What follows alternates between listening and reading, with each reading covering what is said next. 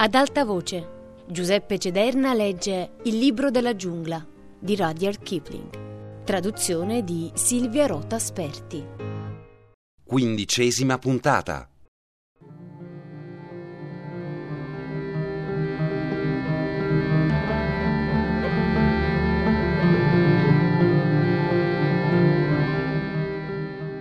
Kotick correva, i giovani baffi ritti per la paura, all'istmo del leone marino, dove i grossi leoni marini se ne stanno distesi sul ciglio della risacca, si tuffò con le pinne alzate dentro l'acqua fresca e si lasciò cullare dalle onde, boccheggiando tristemente.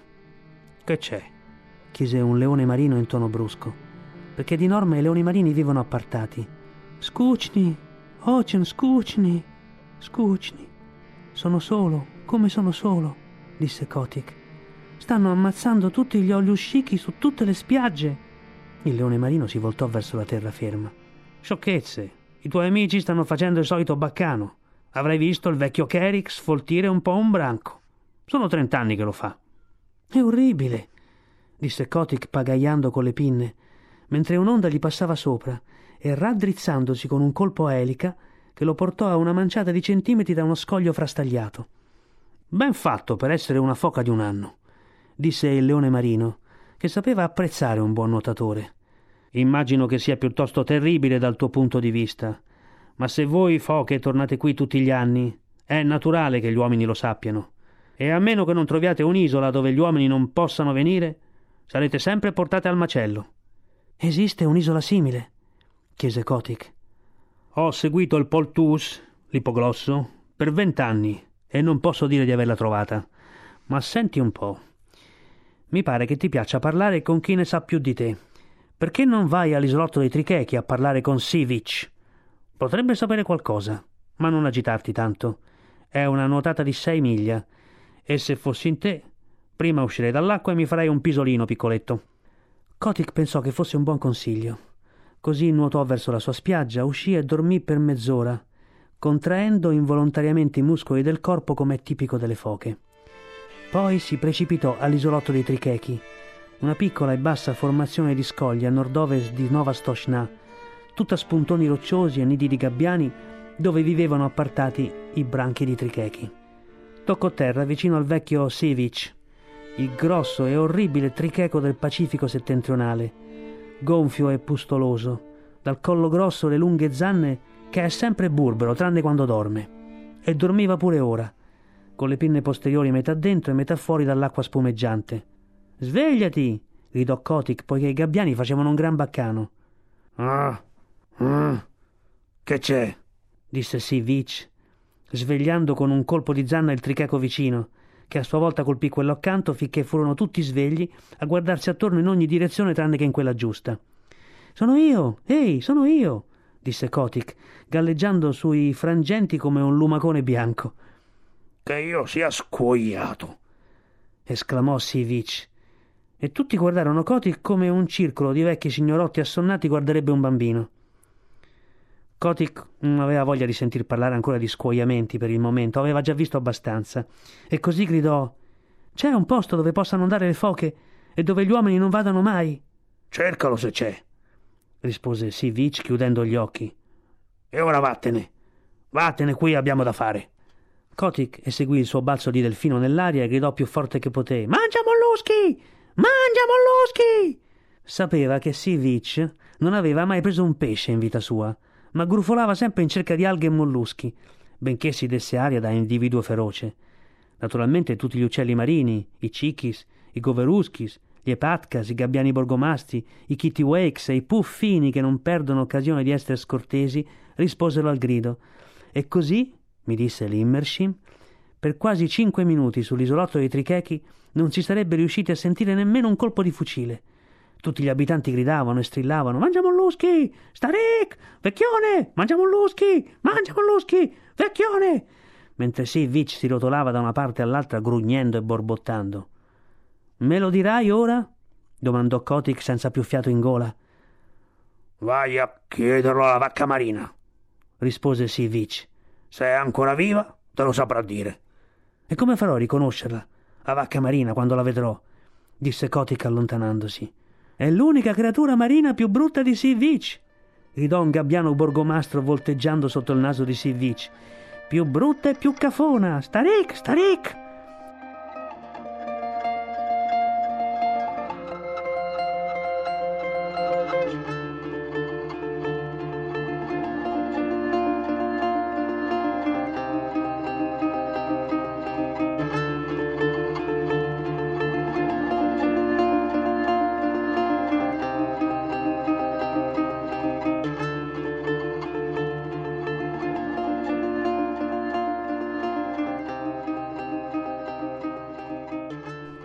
Kotick nuotò di nuovo fino a Nova Stochna, lasciando strillare i gabbiani. Ma una volta là non trovò nessuno che lo appoggiasse nei suoi umili tentativi di trovare un luogo sicuro per le foche. Gli dissero che gli uomini avevano sempre catturato gli oli uscichi, che era una cosa ordinaria, e che se non voleva vedere scene sgradevoli non sarebbe dovuto andare al mattatoio. Ma nessuna delle altre foche aveva assistito alla strage. Era questa la differenza tra Kotick e i suoi amici. E poi Kotick? Kotick era una foca bianca. L'unica cosa che puoi fare, disse il vecchio Sea Catch dopo che ebbe ascoltato le avventure del figlio, è crescere e diventare una foca grande come tuo padre e farti una famiglia sulla spiaggia. Allora ti lasceranno in pace. Tra cinque anni dovresti essere in grado di difenderti da te. Anche sua madre, la mite Matka, gli disse Non riuscirai mai a impedire le stragi. Va a giocare in mare, Kotick. E Kotick si allontanò e ballò la danza del fuoco, ma il suo piccolo cuore era molto oppresso. Quell'autunno lasciò la spiaggia appena poté e partì da solo, perché un'idea fissa gli turbinava nella testolina ostinata. Sarebbe andato dalla vacca marina, se esisteva un individuo simile nel mare, e avrebbe trovato un luogo tranquillo, con delle belle spiagge compatte, dove le foche potevano vivere senza essere catturate dagli uomini. Così esplorò i mari in lungo e in largo, dal Pacifico del nord a quello del sud, nuotando fino a 300 miglia in un sol giorno e una sola notte visse una quantità inenarrabile di avventure. Sfuggì per un pelo allo squalo elefante, allo squalo maculato e al pesce martello, e incontrò le peggiori canaglie che infestano i mari, e i grossi pesci gentili, e le conchiglie a chiazze scarlatte che stanno attaccate in uno stesso posto per centinaia di anni e ne vanno molto fiere. Ma non incontrò mai la vacca marina e non trovò mai l'isola che sognava. Se la spiaggia era bella e compatta, con dietro un declivio dove le foche potevano giocare, all'orizzonte c'era sempre il fumo di una baleniera che faceva bollire il grasso, e Kotick sapeva bene cosa significava. Oppure capiva che le foche avevano già visitato l'isola, ma erano state sterminate. E Kotick sapeva che gli uomini tornano sempre là dove sono già stati. Incontrò un vecchio albatros dalla coda tozza, che gli disse che l'isola Kerquelen era il luogo ideale per chi voleva pace e tranquillità e quando Kotick ci andò per poco non si sfracellò contro certe insidiose scogliere nere durante una forte grandinata tra lampi e tuoni. Tuttavia, quando uscì dall'acqua lottando contro il vento, vide che un tempo le foche si erano stabilite anche lì. E così era in tutte le altre isole che visitò. L'Immershin, lo scricciolo d'inverno, ne elencò moltissime e disse che Kotick aveva continuato a esplorare i mari per cinque stagioni fermandosi a riposare quattro mesi all'anno a Nova Stochna, dove gli Ollus Shiki si prendevano gioco di lui e della sua isola immaginaria. Andò alle Galapagos, un terribile arcipelago riarso vicino all'equatore, dove ci mancò poco che morisse abbrustolito. Andò alle isole della Georgia, alle Orcadi, all'isola Smeraldo, alla piccola isola dell'Usignolo, all'isola Gaug, all'isola Bouvet, alle Crozet e perfino in un'isola microscopica a sud del Capo di Buona Speranza. Ma ovunque il popolo del mare gli ripeteva la stessa cosa, e cioè che un tempo le foche erano venute su quelle isole, ma gli uomini le avevano sterminate. Anche quando nuotò per migliaia di miglia fuori dal Pacifico e giunse in un luogo chiamato Capo Corrientes, era allora di ritorno dall'isola Gauk, trovò poche centinaia di foche malconce su uno scoglio, che gli dissero che gli uomini venivano pure lì.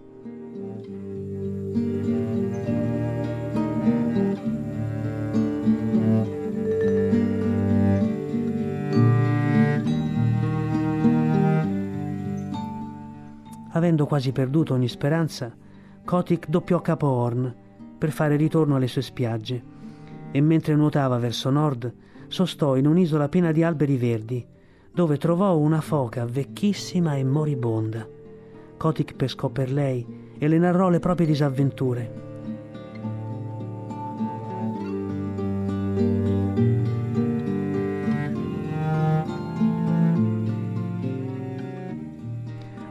Disse, ora sto tornando a Nova Stoshna e non mi importa se mi condurranno al mattatoio con gli altri Olloshiki. Fa un ultimo tentativo, rispose l'anziana foca. Sono l'ultima superstite della tribù distrutta di Massafuera e al tempo in cui gli uomini ci ammazzavano a centinaia di migliaia per le spiagge, girava la leggenda che un giorno una foca bianca, venuta dal nord, avrebbe guidato il popolo delle foche verso un luogo sicuro. Io sono vecchia e non vedrò mai quel giorno, ma altri lo vedranno. Fa un ultimo tentativo. Kotick si arricciò i baffi, erano una bellezza, e disse: Sono l'unica foca bianca che sia mai nata sulle spiagge, e sono l'unica foca, nera o bianca, che abbia mai pensato a cercare nuove isole. Si sentiva immensamente rincuorata e quando tornò a Nova Stosna quell'estate, sua madre, Matka, lo supplicò di sposarsi e accasarsi, poiché non era più uno allo scicchi, ma un maschio adulto con una criniera bianca e arricciata sulle spalle, ed era grosso, pesante e feroce quanto suo padre. Dammi un'altra stagione, rispose lui. Ricordati, madre, che è sempre la settima onda quella che sale più in alto sulla spiaggia. Caso volle che ci fosse un'altra foca che pensava di rimandare il matrimonio fino all'anno dopo, e la notte prima di partire per la sua ultima esplorazione, Kotick ballò con lei la danza del fuoco sulla spiaggia di Lucannon.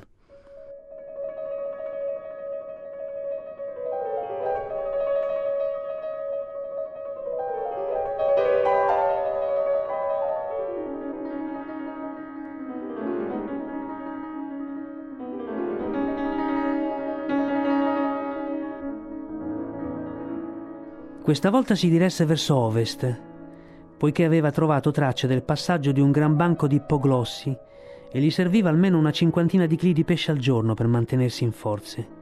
Li cacciò finché fu stanco, poi si raggomitolò e si addormentò cullato dai marosi che bagnano l'isola del Rame. Conosceva la costa alla perfezione, tanto che verso mezzanotte, quando si sentì sospinto delicatamente contro un letto d'alghe, pensò: mm, la marea è forte stanotte. E girandosi sott'acqua aprì lentamente gli occhi e si stiracchiò. Poi balzò come un gatto perché vide degli animali enormi che fiutavano nell'acqua bassa e brucavano le pesanti frange delle alghe. Per i grandi frangenti di Magellano, disse sotto i baffi. Chi diavolo sono questi? Non somigliavano a nessun tricheco, leone marino, foca, balena, squalo, pesce, piovra o mollusco che Cotica avesse mai visto. Erano lunghi da sei a nove metri e non avevano pinne posteriori ma una coda a pala che pareva fosse stata ritagliata nel cuoio bagnato. Avevano una testa incredibilmente buffa e quando non stavano brucando si dondolavano in punta di coda nell'acqua profonda, facendosi dei profondi inchini e agitando le pinne anteriori come un uomo obeso che agitasse le braccia. E scusate? fece Kotick. Vi divertite, signori? I grossi animali risposero inchinandosi e agitando le pinne come il valletto rana in Alice nel Paese delle Meraviglie. Quando ripresero a mangiare, Kotick vide che il loro labbro superiore era diviso in due parti, che potevano allargarsi di una trentina di centimetri e richiudersi, stringendo nella loro presa un buon staio di alghe.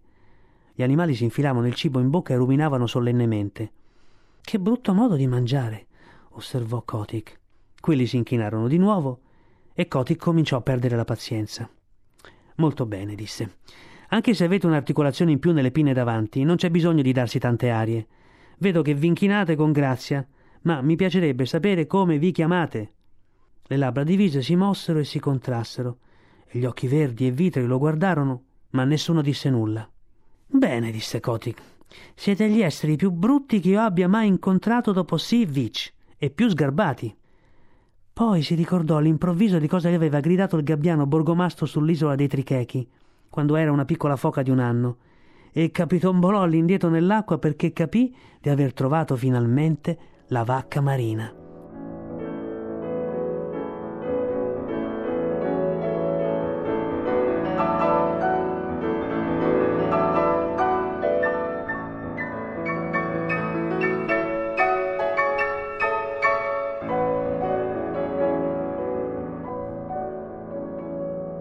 Vacche marine continuarono a sguazzare, a brucare e ruminare alghe, e Kotick le interrogò in tutte le lingue che aveva imparato durante i suoi viaggi. Il popolo del mare parla tante lingue quasi quanto gli uomini, ma le vacche marine non risposero, perché la vacca marina non sa parlare. Ha solo sei ossa nel collo anziché sette, e sui fondali marini si dice che questo le impedisca di parlare anche con le compagne. Ma come sapete ha un'articolazione in più nelle pinne anteriori, e agitandola qua e là produce una sorta di rudimentale codice telegrafico. All'alba Cotica aveva la criniera tutta irta e la sua pazienza si era ormai esaurita. Poi le vacche marine si misero in viaggio molto lentamente verso nord, fermandosi di tanto in tanto a tenere delle assurde assemblee condite da inchini. E Kotick le seguì dicendo tra sé un popolo idiota come questo sarebbe stato sterminato da chissà quanto tempo se non avesse trovato un'isola sicura. E quel che va bene alla vacca marina può andar bene anche per la foca. E comunque vorrei che si spicciassero. Fu un viaggio estenuante per Kotick. Il branco non percorreva mai più di 40 o 50 miglia al giorno e si fermava a mangiare di notte, tenendosi sempre vicino alla costa. Kotick nuotava attorno a loro, sopra di loro, sotto di loro, ma non riusciva mai a farle andare più veloce. Mentre avanzavano verso nord, tenevano le loro riunioni cerimoniose più volte al giorno, e Kotick si mangiava quasi i baffi per l'impazienza, finché si accorse che stavano seguendo una corrente di acqua calda, e allora le rispettò un po' di più. Una notte le vide tuffarsi a fondo nell'acqua lucente, come tante pietre, e per la prima volta da che le conosceva, le vacche marine presero a nuotare velocemente. Kotick le seguì, meravigliato di tanta velocità, poiché non aveva mai pensato che potessero essere delle valide nuotatrici. Si diressero verso una scogliera in prossimità della spiaggia, una scogliera che scendeva a picco nel mare profondo, e si tuffarono in una buia cavità sottostante, a quasi 40 metri di profondità. Fu una nuotata lunghissima e Kotick sentiva un gran bisogno di aria fresca, finché sbucò fuori dal tunnel buio dentro il quale l'avevano condotto. Per la mia pelliccia! esclamò boccheggiando e sbuffando quando uscì in mare aperto all'estremità opposta. Le vacche marine si erano separate e stavano pascolando pigramente sulle rive delle spiagge più belle che Cotica avesse mai visto. C'erano delle lunghe strisce di roccia levigata che si estendevano per chilometri e chilometri e sembravano fatti apposta per ospitare delle tane di foca. E c'erano campi da gioco di sabbia compatta che declinavano in dolci pendii verso la terraferma. C'erano cavalloni su cui le foche potevano danzare, erbe lunghe tra cui rotolarsi, dune di sabbia su cui arrampicarsi e da cui rozzolare giù, e soprattutto. Kotick lo capì dalla consistenza dell'acqua, che non inganna mai una vera foca. Nessun uomo aveva mai messo piede laggiù.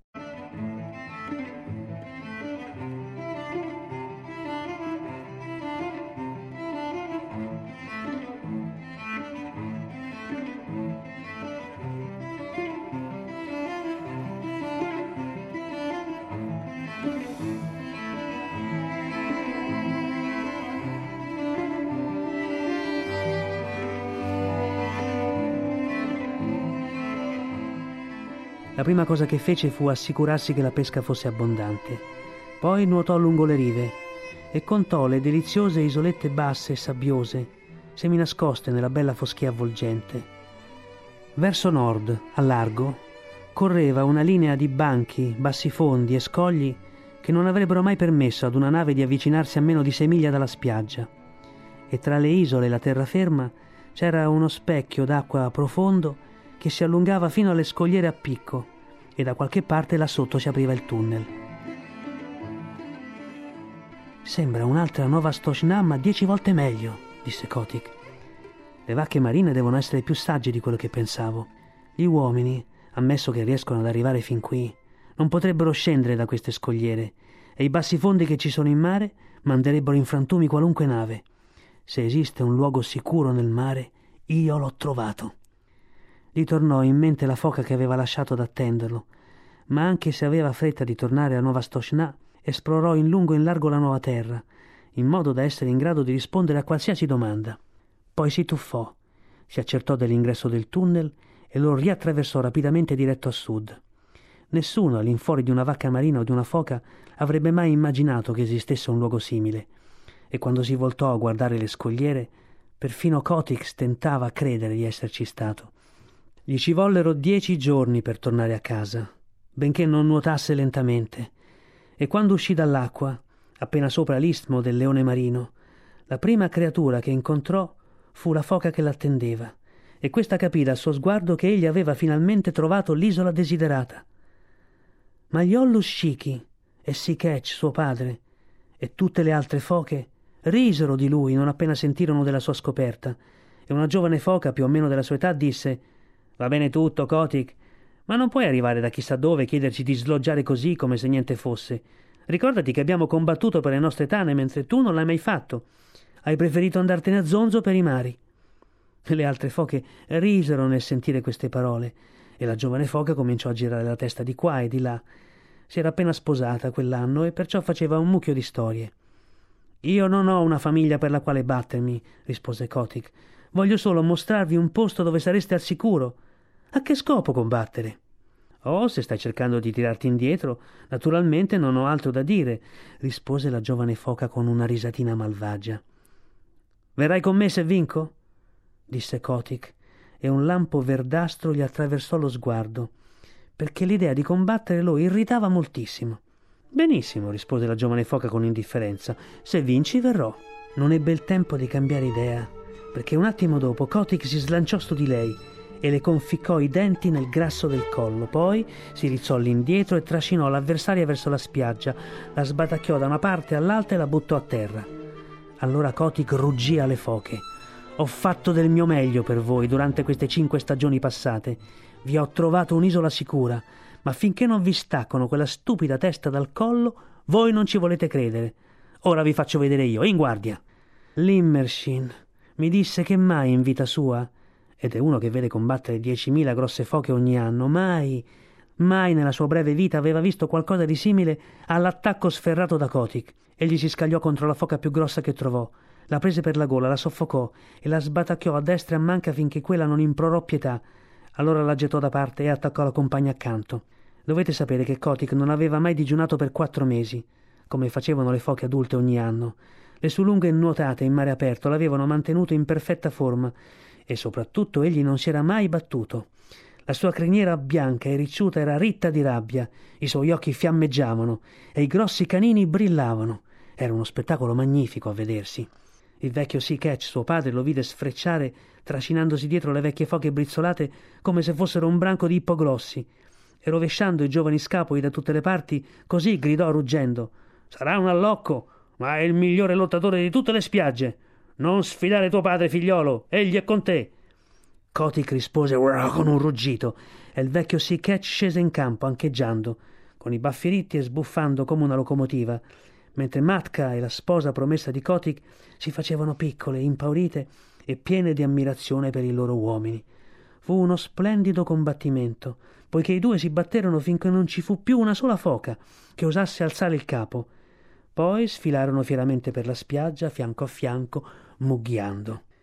Di sera, quando l'aurora boreale tremolava e brillava attraverso la foschia, Kotik si arrampicò su uno scoglio nudo e guardò in basso, verso gli alloggi sconvolti e le foche malconce e sanguinanti.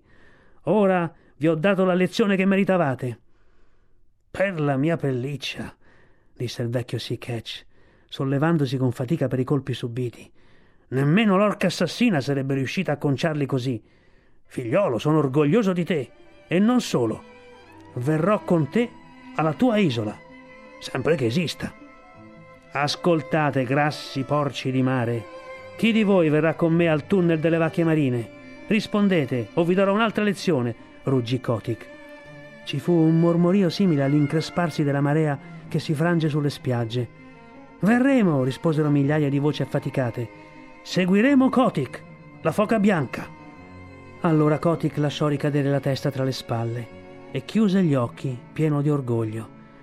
Non era più una foca bianca, era rosso dalla testa alla coda Tuttavia avrebbe sdegnato guardare o toccare anche solo una delle sue ferite.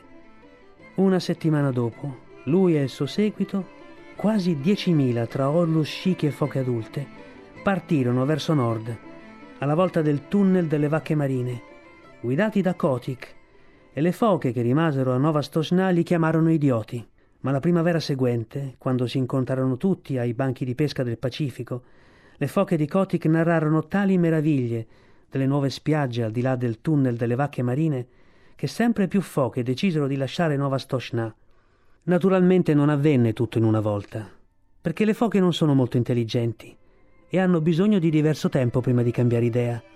Ma anno dopo anno, sempre più esemplari lasciarono Nova Stosna, Liucannon e altri insediamenti per le spiagge tranquille e riparate dove Kotick riposa tutta l'estate, diventando sempre più grande, più grasso e più forte ogni anno, mentre gli Ollusciki giocano attorno a lui in quel mare dove gli uomini non giungono mai.